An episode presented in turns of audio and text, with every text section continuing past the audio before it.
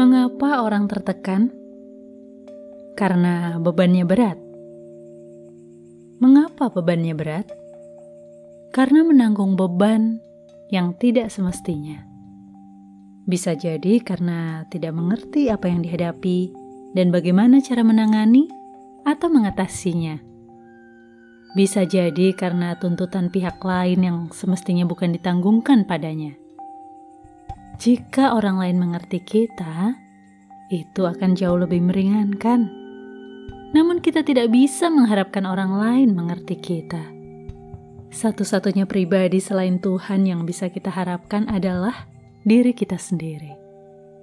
Satu persatu kita telusuri. Kita yang berupaya mengerti siapa kita, berupaya mengerti apa dan bagaimana kondisi kita dan berupaya mengerti apa yang sedang kita hadapi. Barulah masalah itu terurai dan akhirnya terselesaikan. Karena masalah hanya akan menjadi masalah besar dengan bagaimana cara kita memandangnya.